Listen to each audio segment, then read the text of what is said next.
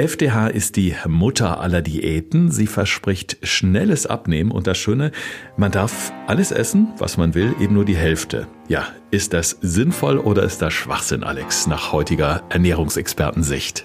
Ja, das hängt ganz stark davon ab, was du gegessen hast und ob die Hälfte davon immer noch sinnvoll ist. Aber dem werden wir ja gleich auf den Grund gehen.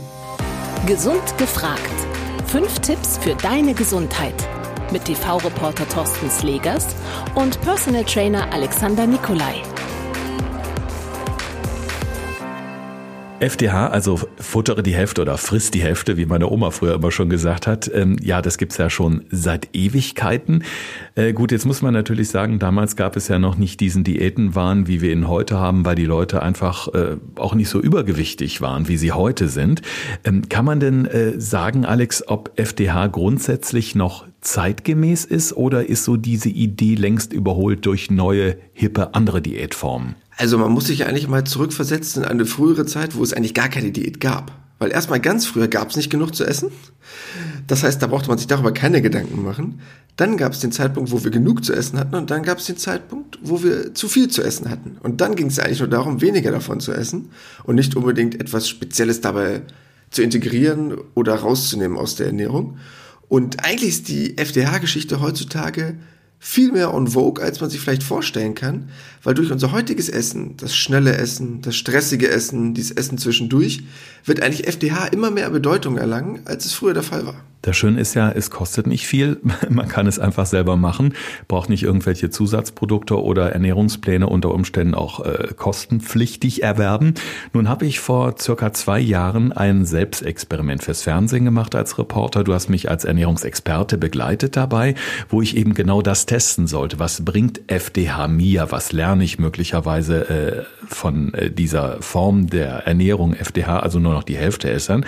Und ähm, da war es so, ich sollte erstmal ganz normal essen und ganz haarklein dokumentieren, was so auf den Teller kommt, ohne Auflagen von dir. Äh, warum war dir das so wichtig in dieser ersten Phase des Experiments? Es geht hier erstmal darum, dein Ernährungsverhalten zu analysieren und eventuelle Fehler dann im Nachhinein davon auszumerzen. Will ich dir gleich sagen, wie du es richtig machst, lernst du daraus nichts. Und mein Ziel war ja, dass du sagst, okay, so ernähre ich mich bisher. Wenn ich jetzt FDH anwende, welche Fehler habe ich denn bei meiner normalen Ernährung gemacht? Denn wenn ich dir die Hälfte von deinem Essen wegnehme, merkst du automatisch, okay, das war vielleicht keine gute Wahl, weil mich das Essen nicht lang genug satt gehalten hat oder überhaupt nicht satt gemacht hat, erst recht. Und so lernt man eigentlich daraus. Und das war mir eigentlich viel wichtiger, anstatt dass du dich eine Woche schlau ernährst, sondern dass du was fürs Leben lernst danach. Jetzt habe ich nach einer Möglichkeit gesucht, wirklich das auch einfach, schnell äh, und aber auch anschaulich zu notieren. Und ich habe eine App dazu benutzt. Food App heißt die, die wirklich klasse ist. Da konnte ich immer genau die Mengen äh, reinschreiben, äh, die ich gegessen habe von einem bestimmten Lebensmittel, was ich getrunken habe. Damit kann man auch den, ähm, den Barcode scannen und die App erkennt das, was schon mal sehr praktisch war, fand ich ich, weil wenn man nun anfängt, noch ein großes Logbuch oder ein Tagebuch zu führen, das, das nervt ja auch schon so ein bisschen. Also ich fand, das war schon mal sehr zeitgemäß, ist mir also nicht sehr schwer gefallen. Ich habe dann nach ein paar Tagen relativ schnell entdeckt, ähm, ja, was so ein bisschen das Manko bei meiner Ernährung ist oder meinem Ernährungsalltag. Es sind oft unregelmäßige Mahlzeiten, weil ich eben auch viel unterwegs bin, mal dann frühstücke, mal später frühstücke, mittags mal gar nicht, dafür abends umso mehr. Und es waren wahnsinnig viele Kalorien auf meinem Konto. Ähm, das war jetzt eine Selbsterkenntnis, ja, die war jetzt nicht so überraschend, aber da bin ich bestimmt nicht der Einzige, dem es so geht, oder? Ja, definitiv. Weil wenn man sich heutzutage mal den Tagesablauf anschaut, wir hatten schon mal in einem unserer früheren Podcasts darüber gesprochen, Thema Meal Prepping, falls sich einige unserer Zuhörerinnen noch erinnern. Ähm, das große Problem ist halt oft, der Tag wird nicht richtig gut geplant von den meisten Menschen. Vielleicht in Bezug auf die Arbeit, vielleicht in Bezug aufs Privatleben, aber nicht in Bezug aufs Essen. Und dann entstehen halt ganz viele Fallen. Also diese drei klassischen S, wie man es so schön sagt, das stressige Essen, dann das schnelle Essen und das schlechte Essen. Und das kommt einfach viel zu oft vor. Und dadurch nehme ich halt einmal A, oft zu viele Kalorien oder leere Kalorien in mich auf, die halt nicht wirklich mich sättigen. Und das stressige Essen sorgt dann auch noch dafür, dass dein Körper das nicht wirklich gut verarbeiten kann und der die nächste Heißhungerattacke hinterher schiebt. Und dann ist natürlich eine Gewichtszunahme oder halt erstmal die generell zu hohe Aufnahme von Kalorien vorprogrammiert. Bevor wir jetzt darauf eingehen, was mir so alles passiert ist, als ich dann nur noch die Hälfte von allem bekommen habe, äh, es gab mittags oft dieses totale Tief, also in dieser ersten Phase des Experiments in der ersten Woche. Also gerade dann, äh, wenn ich äh, beispielsweise meine geliebte Currywurst mit Pommes mal mal so zwischen äh, den Drehs oder in einer Drehpause gefuttert habe. Dieses, ja, man sagt ja auch so, ähm, so ja, umgangssprachlich Schnitzelkoma. Äh, wodurch wird das genau ausgelöst, dass man von jetzt auf gleich so platt ist und denkt, bitte tragt mich ins Bett, aber ich will jetzt nicht mehr arbeiten? also wenn du etwas sehr Einfaches ist, um es mal so zu sagen, was sehr schnell deinen Blutzuckerspiegel nach oben treibt, muss dein Körper ja dagegen ankämpfen. Das heißt, der jagt den Blutzuckerspiegel nach oben. Für einen relativ kurzen Zeitraum geht es dir damit ja auch gut und dann fällt er direkt in den Keller ab und du bist halt einfach dann tierische Hunde, Hunde müde und willst quasi dieses Foodkoma sozusagen und sagst, komm hier, das war's mit dem Dreh heute, ich leg mich in die Ecke zum Schlafen. Und da ist natürlich vorteilhafter, wenn man irgendetwas isst, was einen längeren Sättigungseffekt hat und gleichzeitig den Blutzuckerspiegel nicht so schwanken lässt. Mhm. Weil wenn dir deine Currywurst Pommes da reinhaust und danach noch dein äh, Schokoriegel und Co., wir haben ja mal so ein paar Blutzuckerwerte gemessen, die schießen bei dir aber ganz schnell durchs Dach. Absolut. Und wir haben ja nicht nur die äh, Blutzuckerwerte während dieses gesamten Experiments gemessen, um einfach auch mal so zu sehen, wie verhält er sich so. Da werden wir nachher noch gezielter drauf eingehen. Ähm, zum Start unserer Dreharbeiten hast du so eine ganz böse Waage aus der Ecke Ecke deines Studios gezogen. Die hasse ich, ja, weil die führt einem ja wirklich vor Augen, wie äh, kacke man eigentlich so, um es jetzt mal wirklich so zu sagen, wie es ist, man momentan so gesundheitlich und körperlich aufgestellt äh, ist. Die hat so unter anderem das Körperfett gemessen. Vielleicht erläuterst du dieses Folterinstrument mal kurz für unsere Hörerinnen und Hörer. Ja, die meisten Leute beschäftigen sich ja oft nur mit ihrem Gewicht. Das ist natürlich auch ein Indikator, aber das ist natürlich ja kein genauer Indikator für, wie hoch ist mein Muskelmasseanteil, Fett, Wasserhaushalt und Co. Und das mache ich ja deshalb unbedingt in meinem Studio, aber das hassen alle meine Kunden. Okay, ein paar Kunden feiern sie auch, die mit den guten Werten. Aber ansonsten sagt diese Waage quasi über eine Messung deines Körperhaushalts eine genaue Aufschlüsselung bezüglich Körperfett, Muskelmasse und Co. aus. Und das sind eigentlich ganz wichtige Indikatoren dafür, wenn man abnehmen möchte, aber halt auch wichtige Indikatoren dafür, was habe ich denn verloren, wenn ich Gewicht reduziere? Ist das Fett, ist das Muskelmasse und muss ich vielleicht mit dem Jojo-Effekt rechnen? Also ich musste in jedem Fall als Reporter sprichwörtlich die Hosen runterlassen. Das war irgendwie eine äh, ganz doofe Situation. Das Kamerateam äh, steht vor mir und filmt das natürlich alles eins zu eins mit. Mit diesem wirklich Horrorergebnis. Ich hatte äh, einen Fettanteil, der 28 Prozent zu hoch war, hat diese böse Waage ermittelt. Ideal wären 20 Prozent bei meiner Größe und meinem Gewicht. Und unterm Strich, um es ähm, einfach jetzt mal ähm, auch ähm, klar und deutlich auszudrücken, ich müsste oder ich hätte zu diesem Zeitpunkt 10 Kilogramm abnehmen müssen, um äh, Vitalwerte zu erreichen, die in einem gesunden Bereich für mein Alter liegen. Das war schon krass, oder? Ja, definitiv. Also mit deinen 28 Prozent, gut, 0 Prozent hat keiner, ne? Ähm, und 10 Prozent ist jetzt auch eher die Fraktion, ich möchte gerne meinen Beachbody präsentieren. Aber wenn du so 15 bis 20 Prozent hättest, damit könnte ich entspannt leben. Aber nicht eine 28. So, das heißt, bei deinem Gewicht kannst du relativ einfach dann ausrechnen, wenn ich mit 100 Kilo starte, könnten halt locker mal 10 Kilo weg. Weil dann legst du mich bei ungefähr 18 Prozent. Und das wäre ein Bereich gewesen, mit dem wäre ich zufrieden gewesen.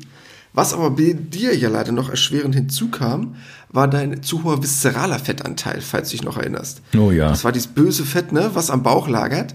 Und das waren bei dir ganze zwölf Kilo. Mhm. Also von deinem gesamten Körperfettanteil lag die Hälfte ungefähr nur am Bauch. Und das ist halt langfristig auch nicht wirklich gut für die Gesundheit. Dazu muss man sagen, ich bin 1,90 Meter groß. Das heißt, äh, es fällt so auf den ersten Blick gar nicht so auf. Und wenn ich mal irgendwie Leuten erzähle, boah, ich muss jetzt mal ein bisschen abnehmen, dann ist immer so die erste Frage, na, wo willst du denn abnehmen? Und dann sage ich ihnen, naja, hier am Bauch, ne? Weil das verteilt sich halt auf die Größe und wäre jetzt anders, als wenn ich nur 1,50 Meter groß wäre und diese 12 Kilo zu viel am Bauch hätte, ist natürlich ein ganz anderes Erscheinungsbild.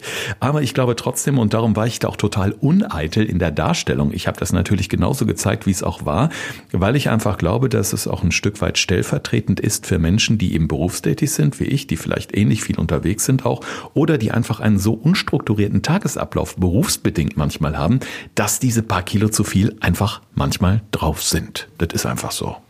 Ja, und leider haben wir das heutzutage immer mehr. Das heißt, ich sehe das auch immer bei immer mehr Menschen, die jetzt nicht wirklich körperlich aktiv waren und dann quasi von Null an bei mir starten, dass die alle einen extrem groß ausgeprägten viszeralen Körperfettanteil haben, also diesen klassischen Stressbauch sozusagen.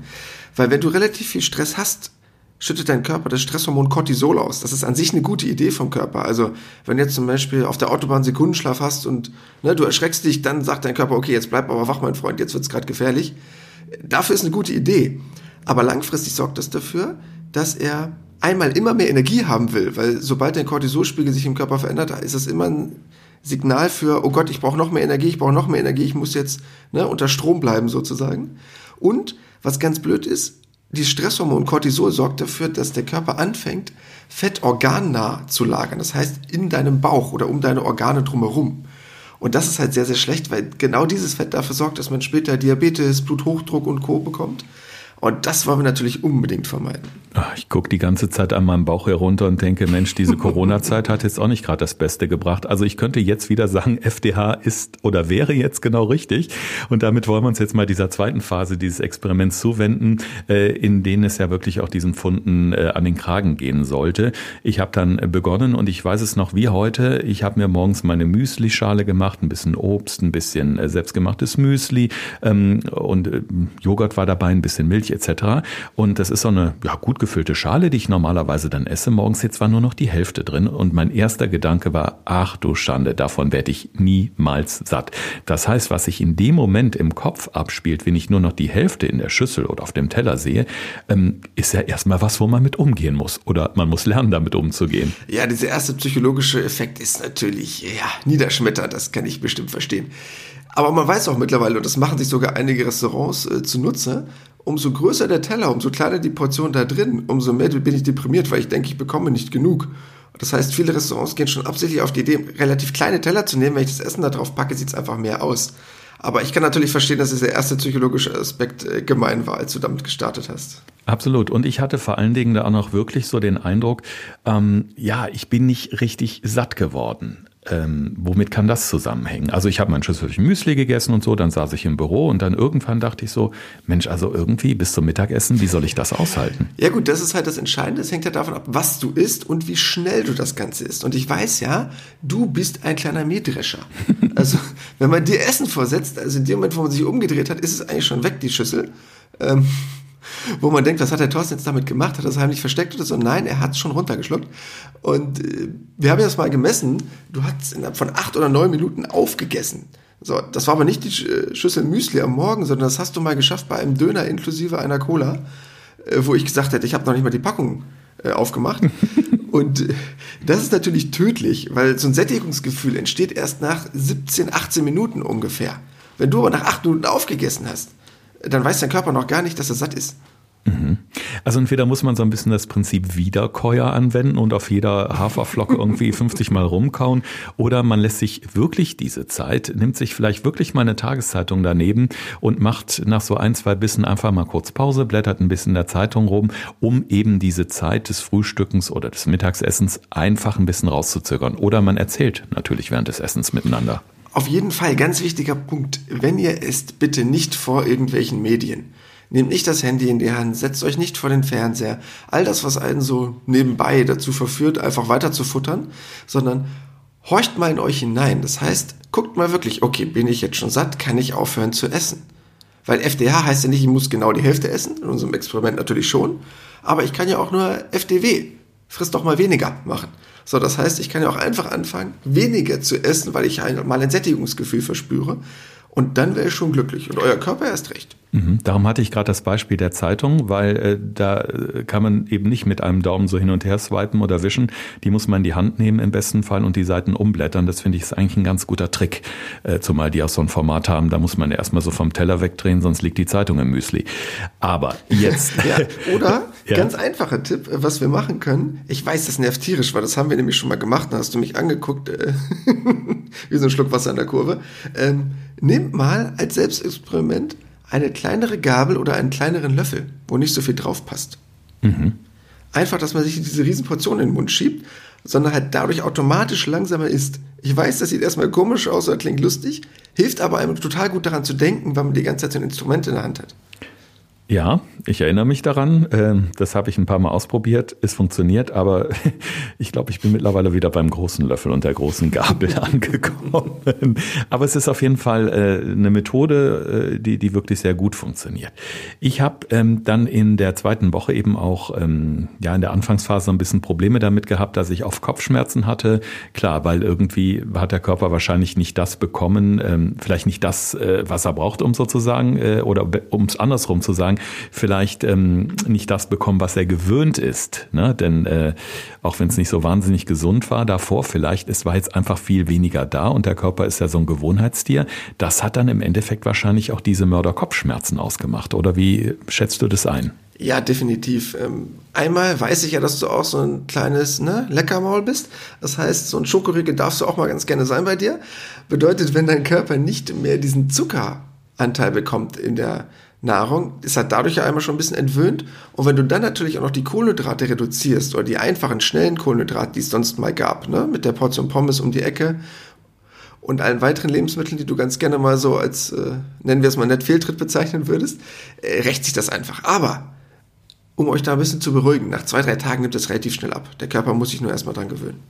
Diese Gewöhnung war auch ein totaler Lernfaktor bei mir. Denn so nach der äh, ersten Hälfte der gesunden Woche habe ich gemerkt, boah, es geht ja irgendwie total gut. Ich habe mich so ein bisschen wie neugeboren gefühlt in dem Moment. Ich hatte nicht mehr das Gefühl, dass ich morgens nach dieser ähm, halben Schale Müsli nicht satt war. Also auch da hat sich was umgestellt bei mir. Und ich ähm, habe das ja dann auch so gemacht, dass ich in Woche zwei ähm, täglich immer die gleichen Gerichte hatte wie in dieser ersten Woche, wo ich normal gegessen habe, aber eben immer nur die Hälfte, um das nochmal so zu erklären.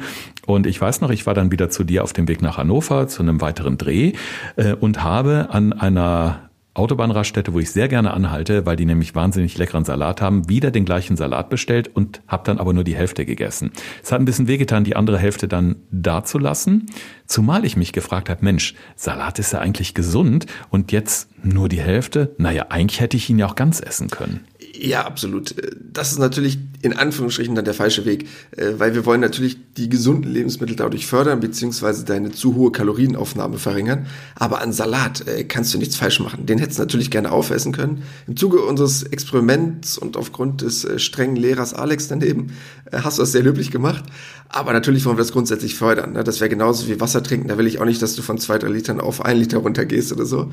Das Ziel ist es ja hauptsächlich dadurch zu lernen, welche Lebensmittel sind so gesund, dass ich dadurch einen langen Sättigungseffekt habe, aber keine hohe Kaloriendichte.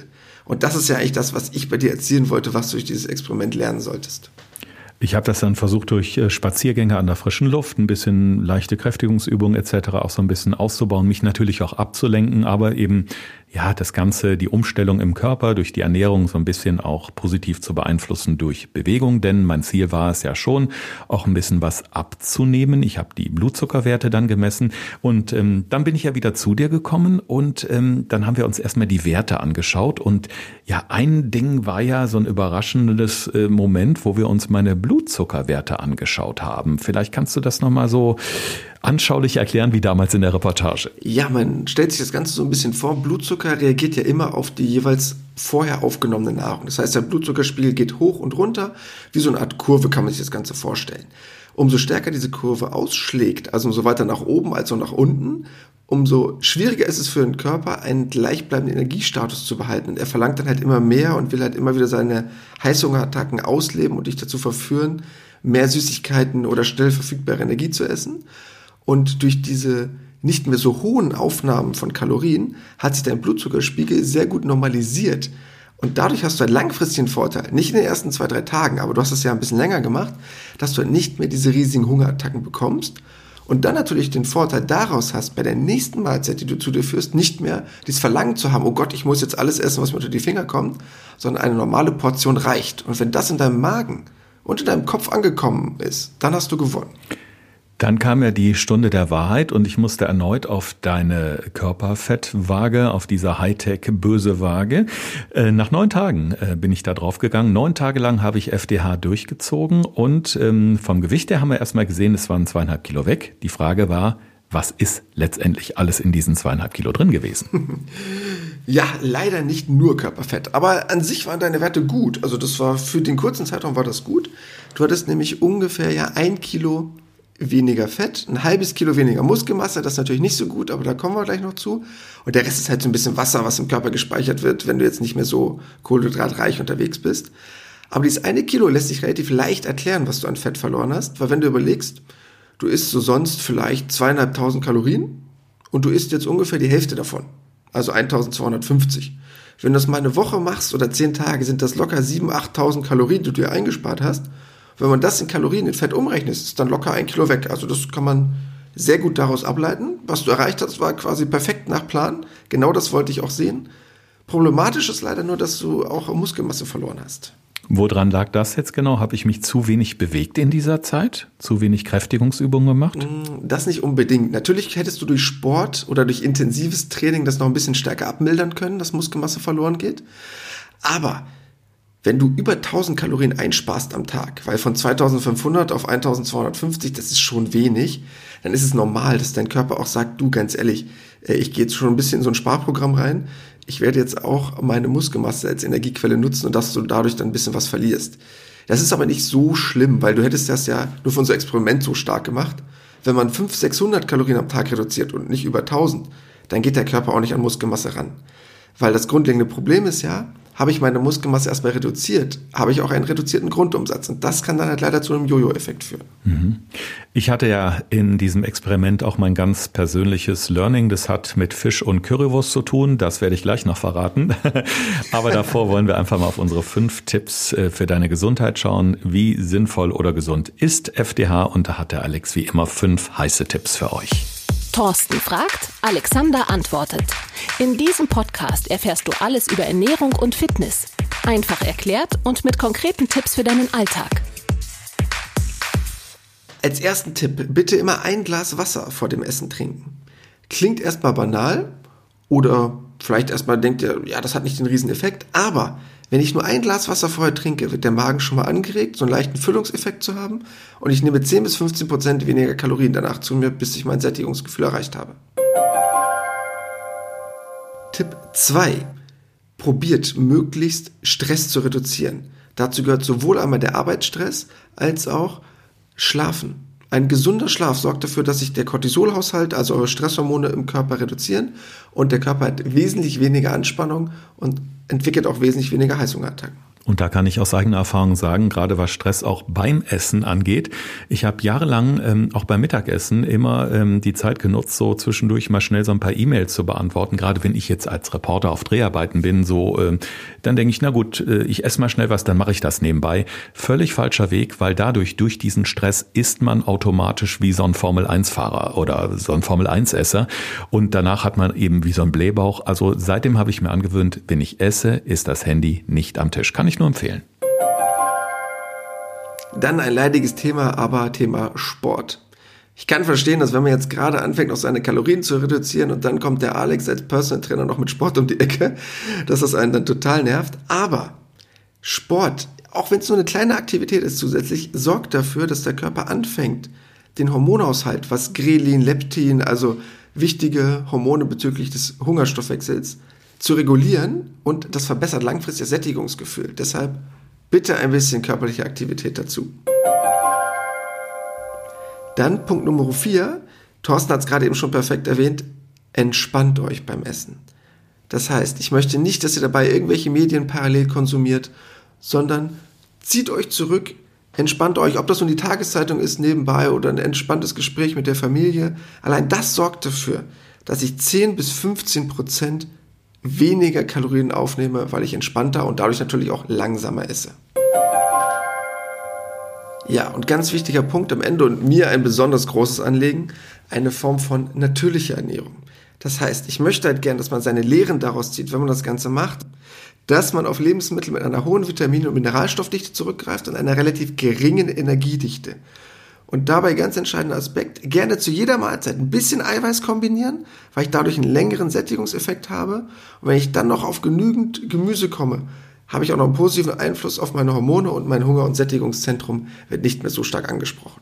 Jetzt hatte ich ja während dieses Experiments so ein ganz persönliches Learning, wie man so schön sagt. Wir haben am Ende nochmal das gegessen, was wir auch zu Beginn der ersten normalen Woche, wo ich noch nicht FDH gemacht habe, gegessen habe. Du hattest da einen Fischteller, einen großen Fischteller mit Gemüse und ich hatte eine Currywurst mit Pommes und Mayonnaise Cola war auch noch dabei. Und am letzten Tag haben wir gesagt, okay, wir schließen das Ganze ab und essen natürlich auch davon nochmal irgendwie die Hälfte. Und ich hatte dann diese halbe Currywurst und diese halbe Portion Pommes da stehen, halbes Getränk. Ähm, ja, und letztendlich hatte diese halbe Portion, die ich da stehen hatte, von der Anzahl der Kalorien die gleiche Menge wie dein riesiger Teller mit Fisch und Gemüse, den du noch nicht mal aufgegessen hast. ja, und das ist halt das große Learning, was man eigentlich mitnehmen muss aus einer Geschichte. Ähm, der Magen wird ja auf verschiedene Wege angesprochen, wann er uns ein Sättigungsgefühl sendet. Erstmal, das Einfachste ist nämlich, ist der Magen voll? So, und hast du halt total viel Gemüse gegessen, kalorienarme Lebensmittel und der Magen ist erstmal voll, sagt er schon mal als erstes Danke. Erst danach checkt er, okay, sind da genügend Nährstoffe drin, ist da genügend Energiedichte drin, ne? weil logisch, wenn ich jetzt nur Salat esse, bin ich irgendwann auch nicht mehr satt, auch wenn der Magen voll war. Aber ich kann dem Magen sehr stark helfen dabei, indem ich halt Lebensmittel habe, die ihn A sättigen und die eine hohe Nährstoffdichte haben, weil er dadurch anfängt zu sagen, okay, ich kann mich entspannen. Ich brauche nicht tausende kleine Portionen Schokoriegel oder kleine Zwischenmahlzeiten von Thorsten, sondern ich kann auch so entspannt mich zurücklehnen und satt werden. Ja, das sind auf jeden Fall gute Tipps. Ich kann aus eigener Erfahrung sagen, es lohnt sich, das mal auszuprobieren. Und äh, selbst wenn ihr jetzt nicht die Mega-Menge abnehmt, es hilft auf jeden Fall so ein bisschen das Bewusstsein fürs Essen zu sensibilisieren, genau zu wissen, welche Lebensmittel machen mich satt äh, und sorgen dafür, dass ich eben nicht diese Hungerattacken zwischendurch habe oder Heißhungerattacken. Also das hat mir eine Menge gebracht. Diese äh, tollen Tipps, Alex von gerade, die ähm, dürfen wir bestimmt noch mal irgendwo nachschlagen. Ja, natürlich werde ich euch das Ganze auf Instagram auch nochmal zusätzlich veröffentlichen, dass ihr dort im Thema seid und auch nochmal so ein paar Werte mit reinschreiben, was sinnvoll ist, Kalorienanzahlen und Co., dass man mal so ein bisschen Gefühl dafür kriegt, wie kann ich das Ganze vielleicht in die Tat umsetzen. Und was mir noch ganz wichtig ist am Ende, probiert mal ein natürliches Hungergefühl zu entwickeln. Viele essen einfach nur, weil sie sagen, okay, jetzt ist es 8 Uhr, 10 Uhr, 12 Uhr oder 18 Uhr, sondern probiert mal in euren Körper hineinzuhorchen und schaut mal, wann ihr esst und warum. Denn eine Sache ist mir absolut wichtig und das probiere ich meinen Klienten auch immer wieder zu vermitteln. Esst bitte niemals aus einem Mangel heraus. Kommt nicht auf die Idee zu, zu sagen, okay, oh, ich muss jetzt diesen Schokoriegel essen, ich hatte so einen scheiß Tag.